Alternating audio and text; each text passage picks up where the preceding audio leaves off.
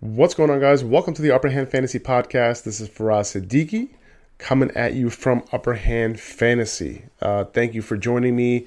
Today, we're going to go over the Week 6 matchup preview. We're going to go over the first seven games, and seven games this time because there are four uh, teams on bye. Uh, so we're down two matchups. It was nice. It was nice having all these games. Now we're not going to have as many games.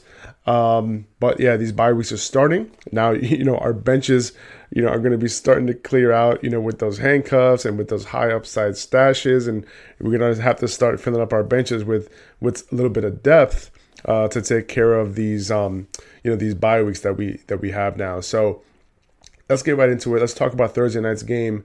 Uh, the Bucs at the Eagles. The Eagles, uh, I'm sorry, the Bucs are favored by seven points. It's a 52 over, over under. Um, Tom Brady, you know, obviously he's in coming off an amazing game. He's had one bad game this year. Otherwise, he's been an elite fantasy quarterback.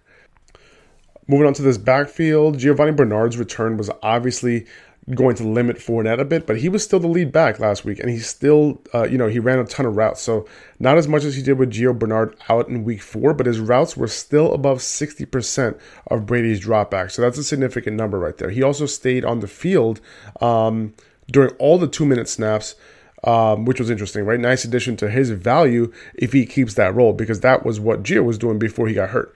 Uh, this is a good matchup again, so I'm willing to start Fournette as a low end running back too to keep expectations in check. We know that there's upside, but Jones, you know, Ronald Jones getting a random uptick in work, Gio Bernard getting the two minute offense back, you know, those are risks that, you know, will continue to weigh on Fournette, you know, until we get a larger sample size. So the Eagles are allowing the fourth most rushing yards to running backs this year. So, you know, it, it could be a, a, risk worth taking. Now, Philly has defended perimeter wide receivers pretty well so far. Tyreek Hill uh, went off, but he did so against like basically all, all of the DBs outside of Darius Slay in his three touchdown game. Um, Antonio Brown will see at least 50% of his routes against Darius Slay this week, so he has the toughest matchup of the three Tampa wide receivers. Um, by the way, he also had the toughest matchup last week against Xavier Howard, but that didn't seem to affect AB because he went off uh, in a shadow situation. But he's still a low end wide receiver, too. Um, you can still start him. Chris Godwin and Mike Evans are both solid wide receiver, twos as well. Um, Evans, you know, is the primary receiver on this offense right now. He's being targeted at a much more consistent rate than he was last year. Um, he's going up against Steven Nelson. I'm not worried about the matchup. Yes, the Cowboys wide receivers didn't do much against this defense, but one of the reasons is that they had so much success with the run game. You know, and Dak Prescott was comfortable looking at his tight ends, for example, you know, that he didn't force it to his wide receivers or didn't feel the need to.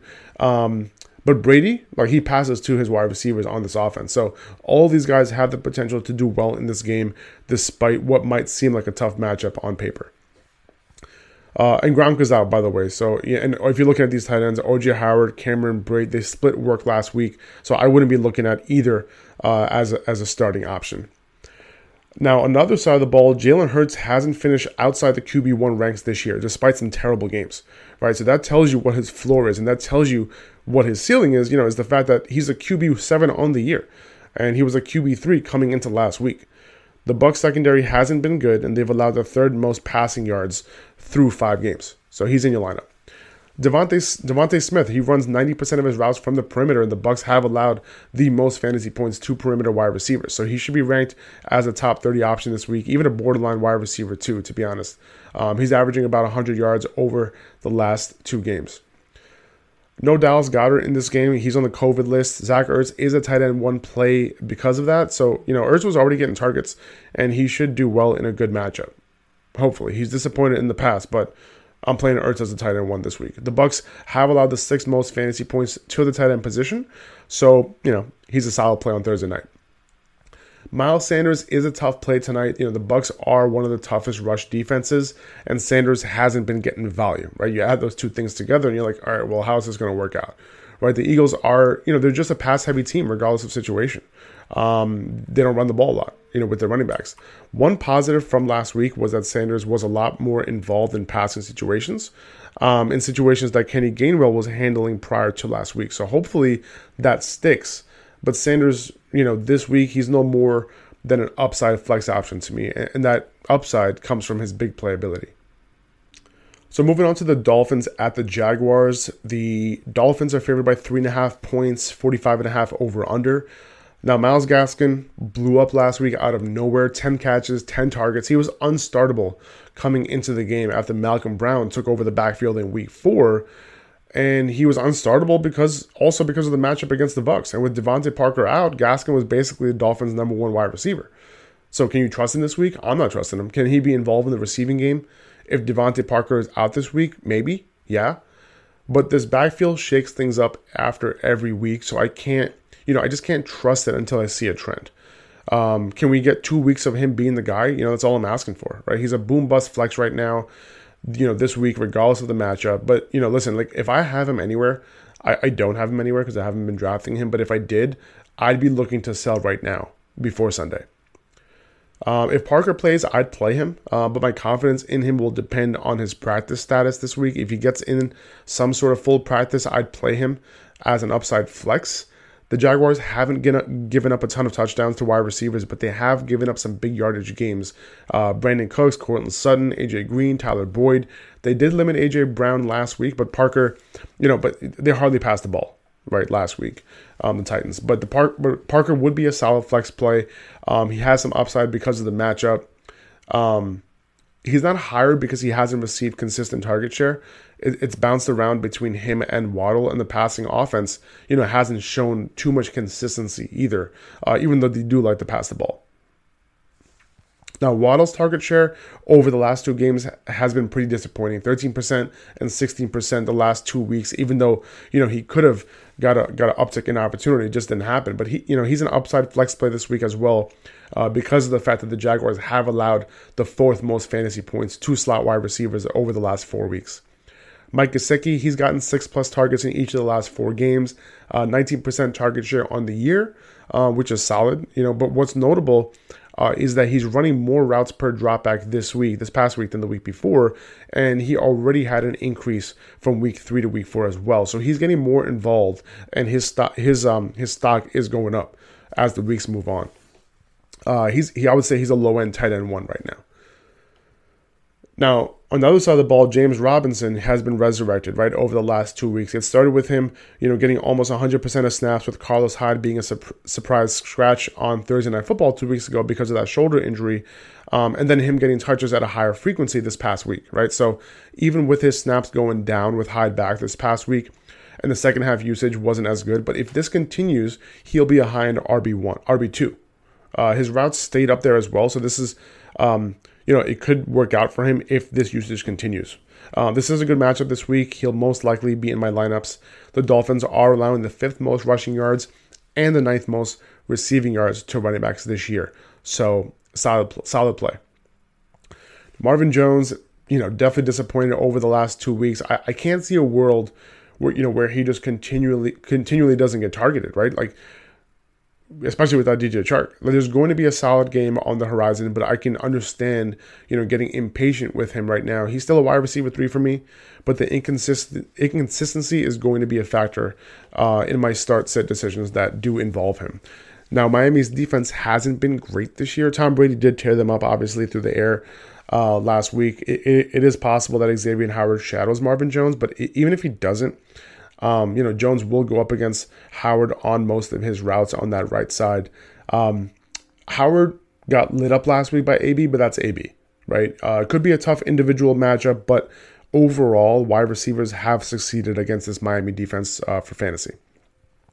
Now, Laviska Shenault only one catch last week, very disappointing. Uh, but he is playing more on the outside now after DJ Chark's injury, which can be a good thing for him depending on you know if he's actually able to separate downfield. Right, we haven't really seen it yet though, um, so he's still a hold on my bench, but I don't feel comfortable uh, starting him right now. Byron Jones, you know, on that left side, you know, fell off a bit, and and that right side of the defensive perimeter has given up the third most fantasy points to wide receivers. So Shenault does have a good matchup. It, it just might not play out because of the lack of opportunity if that continues.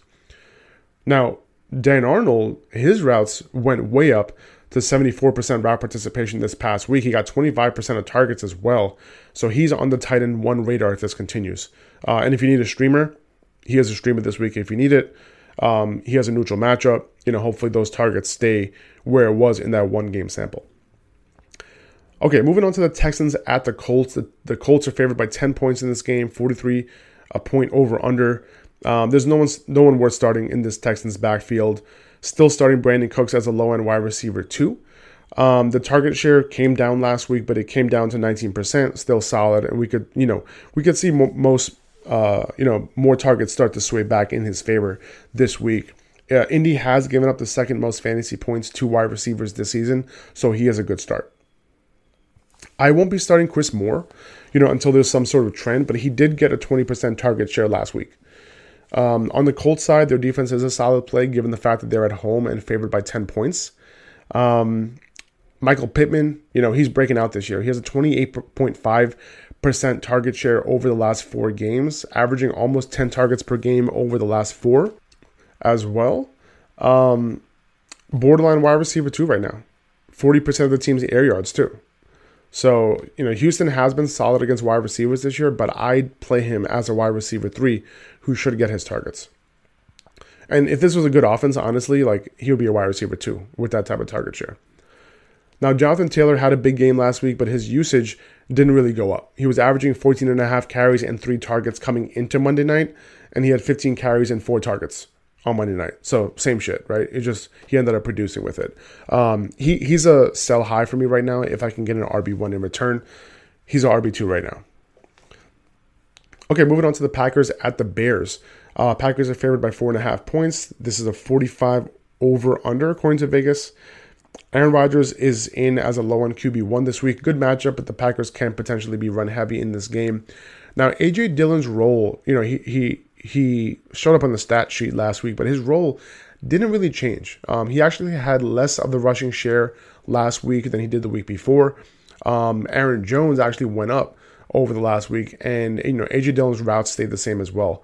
Um, but his targets did jump slightly up, you know, but nothing crazy. He was just targeted more on the routes that he was already running, right? Um, so one thing that did change a bit though was that he was on the field for some goal line snaps. So the fact that Aaron Jones, you know, isn't getting 100% of those snaps kind of sucks for Aaron Jones. And the hope is that they at least split that role because Jones is a beast near the goal line. Um, Dillon did look good, and he's a must roster on your bench right now. Um, he, he's like a desperate play to hope for a touchdown, you know, added to a few efficient carries and receptions. But for the most part, he's not a start yet. Um, and Aaron Jones is, is still a high in RB1 right now. Davante Adams obviously in great matchup against the Bears secondary. Devonta Adams almost has a 40% target share for the year. Ridiculous. Um, I'm dropping Robert Tonyan. He, he's not getting it done. He's not getting the targets. He's not in my lineup the Bears offense, and not even on my team, honestly. Um, now, on the other side of the ball, the Bears offense, you know, they just suck right now. The offense has to improve, you know, if you want to get anything out of Allen Robinson or Darnell Mooney. I'd be looking for other options this week, but they are flex plays for me right now. It's a decent matchup against the Packers with uh, Jaire Alexander missing. Now, I spoke about Cole Kmet last week. It's funny, his routes went down each of the last two weeks, but his target share went up each of the last two weeks. So I don't I don't really know what to make of that, except like he's gonna be off my fantasy radar until his routes go back up. Now, as far as his backfield goes, Damien Williams might be on the field more this week, with the Packers likely leading in this game. You know, even if the game remains close, I can see Williams leading the backfield. You know, however, you know, Khalil Herbert did look good last week as a rusher, so it is possible that this continues to be a 50-50 split like it was last week. I'd say Williams, uh, Damien Williams is a low-end RB2, especially in PPR, and then Herbert is a touchdown-dependent flex play. All right, moving on to the Chiefs at the Washington football team. Chiefs are favored by six and a half points, 55 and a half over under. Um, high scoring game. Patrick Mahomes obviously in a lot of upside here. Uh, Darrel Williams is going to be their 1A with Clyde Edwards Helaire out. I think Williams is a better start than Edwards Helaire was, you know, before the injury because he kind of already had a role. They're likely just to add some more snaps and more opportunity to his already existing role, especially in the passing game. Uh, and he's also the clear goal line back right now as well. So I'd say Darrel is a solid RB2 this week. Tyreek Hill is in. He's a little banged up with a knee injury, but they don't expect him to miss this game. Washington has allowed the fourth most fantasy points to wide receivers this season from all over the field. You know, it doesn't matter where these guys are lining up. Travis Kelce obviously in as well as the overall tight end one play this week. On the Washington side, Taylor Heinicke is a pretty good stream this week. Chiefs go up, he tries to come back. Chiefs defense isn't good. Easy stream for me. And he, you know he's been getting it done for the most part. He, I think he's only had one bad fantasy week since he took over. Great matchup for Terry McLaurin. You know, he's averaging a 30% target share for the season. The Chiefs are giving up the ninth most fantasy points to perimeter wide receivers. Um, and we know that there's going to be a ton of attempts, pass attempts in this game. So he's a wide receiver one play for me this week. Ricky Seals Jones, also a pretty good play for a lot of the same reasons, but he ran a route on almost 90% of dropbacks last week in Logan Thomas's place, received a 24% target share, um, along with several end zone targets. So, you know, this is an elite tight end one usage in that particular one game sample size, right? So, you know, obviously we can't, you know, look at that sample size and say like that's what's going to happen. But he is a solid tight end one play this week and has some upside because of all the reasons that I just mentioned. The matchup is good too. The Chiefs are allowing the fifth most fantasy points to the tight end position. And a lot of that has to do with the fact that they're allowing the most receiving yards to tight ends this year.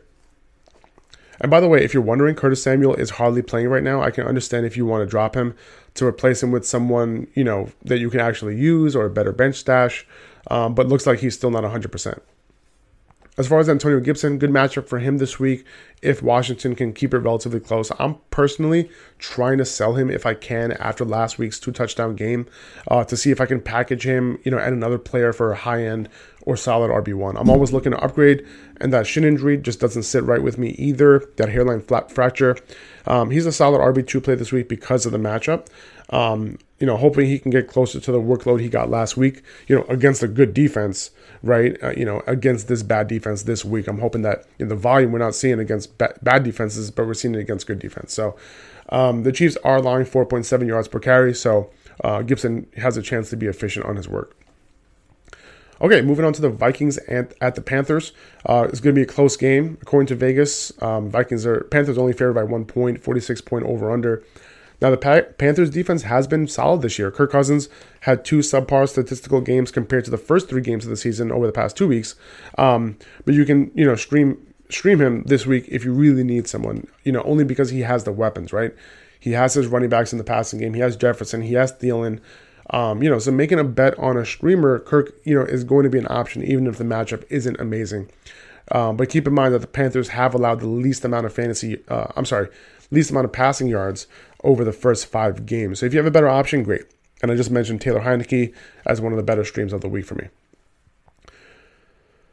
Uh, Justin Jefferson's matchup, you know, as a result, isn't amazing. The Panthers have been like locked down on that left side and the slot, and that's where Jefferson runs about 65% of his routes from.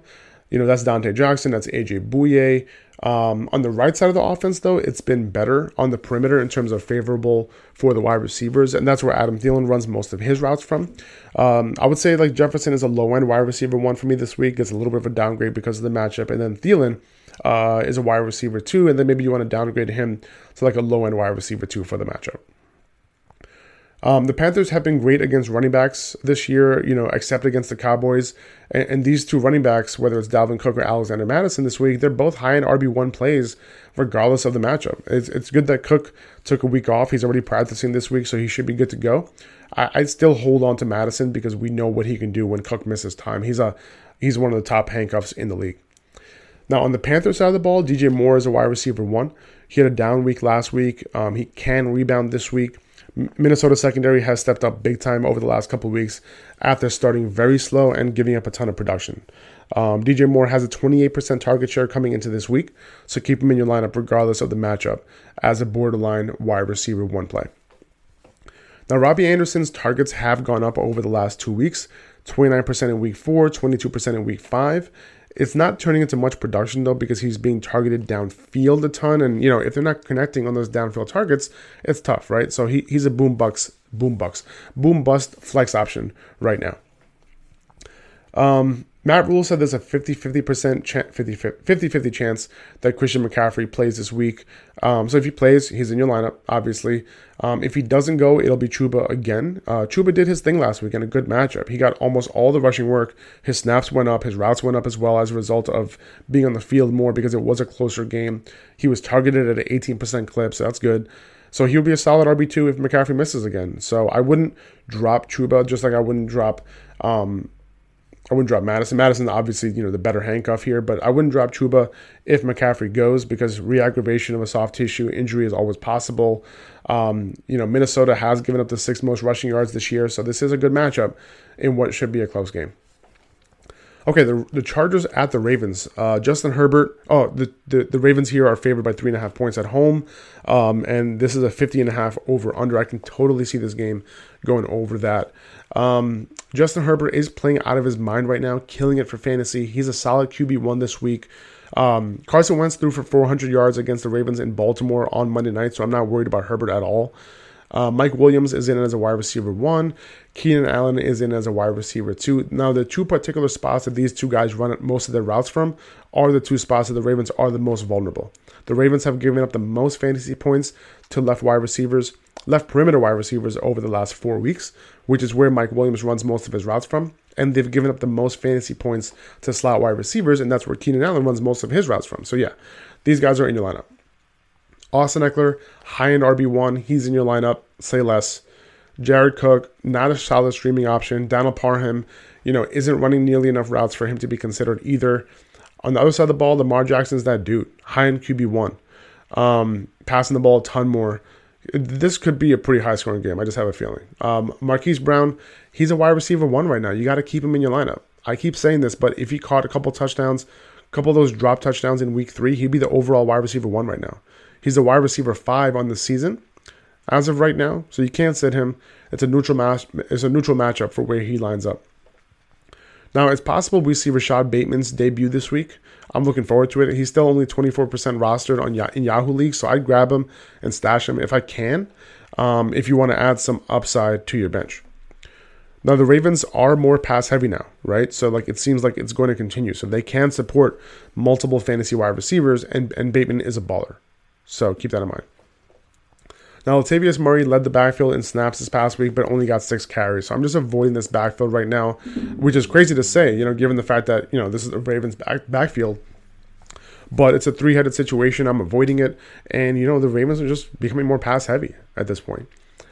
It was just a matter of time uh, before the Mark Andrews, Andrews blow up game. And I've been kind of talking about this for a bit. His usage was the best it's been his whole career. So it was just a matter of time, and it happened. So keep starting him as a high end tight end one. All right, so that does it for part one of the matchup preview. I'm going to have part two out on Friday morning. Um, so I hope you guys have a great uh, rest of your week. Enjoy the game tonight, and I'll talk to you guys soon. Take it easy. See ya.